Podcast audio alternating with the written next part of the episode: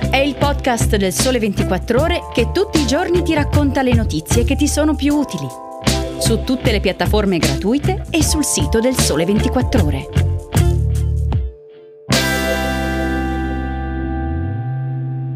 Buongiorno e bentornati a Start. Oggi è mercoledì 23 agosto, io sono Luca Salvioli e oggi vi parlerò dei rischi del catastrofismo climatico, dei prezzi delle auto sempre più elevati e di altri prezzi in crescita, ovvero quelli dei carburanti in Italia.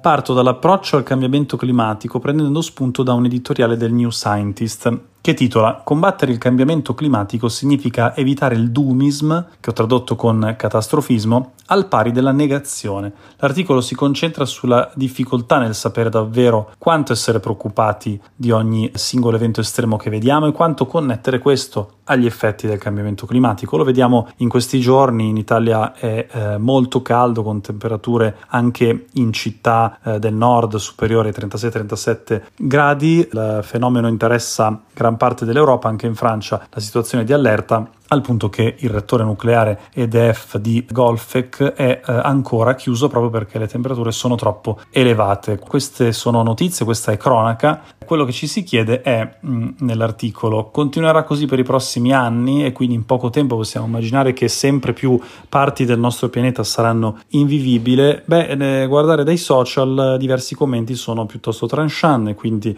collegano questi aumenti al fatto che in breve tempo non sarà possibile vivere alle condizioni attuali sul nostro pianeta, se invece si sentono gli scienziati titolati in materia le cose sono più complesse e vanno sempre contestualizzate e viste in serie storiche più ampie, serie storiche che non negano e anzi confermano l'aumento delle temperature e anche gli scienziati del clima non hanno dubbi sul fatto che l'effetto dell'attività dell'uomo sia preponderante, però appunto questo è un approccio diverso dall'approccio catastrofista che si basa su notizie di cronaca tirando conclusioni. Quello che dice New Scientist è che appunto non sono contestabili gli impatti dell'attività umana sulla crescita delle temperature, ma la visione catastrofista polarizza la discussione, al pari di quella dei negazionisti, e inoltre favorisce l'inazione. Invece un approccio scientifico consente di guardare razionalmente anche ai progressi che abbiamo fatto e ci può aiutare a intraprendere nuove azioni.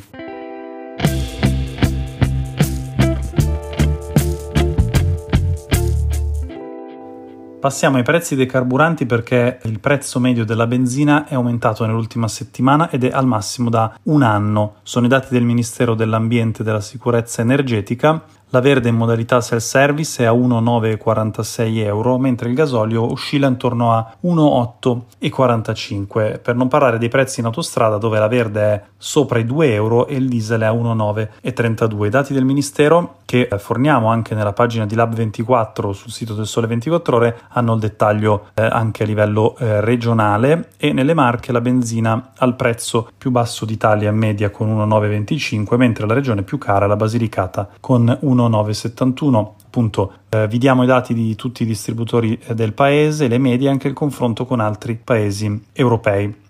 In questi giorni c'è particolare attenzione all'aumento dei prezzi perché da inizio agosto i benzinai hanno l'obbligo di esporre il prezzo medio, eh, provvedimento del governo che ha 30 giorni di adeguamento e quindi chi non l'ha ancora fatto lo farà a giorni, entro fine mese troveremo questo prezzo che al momento eh, però questa misura non ha avuto un impatto per quasi tutti i benzinai, il prezzo medio esposto sarà quello regionale, mentre sulle autostrade il prezzo medio può essere anche quello nazionale.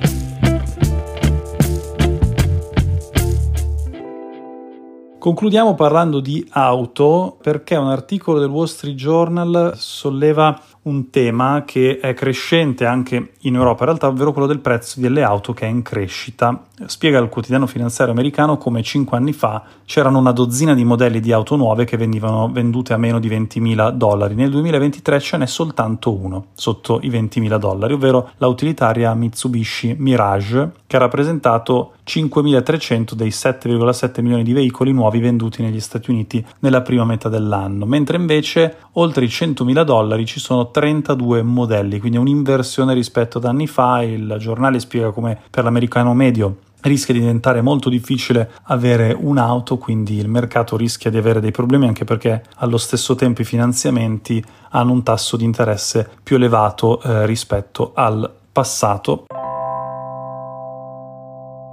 Con questa notizia vi saluto e vi auguro una buona giornata. Con Start ci sentiamo domani.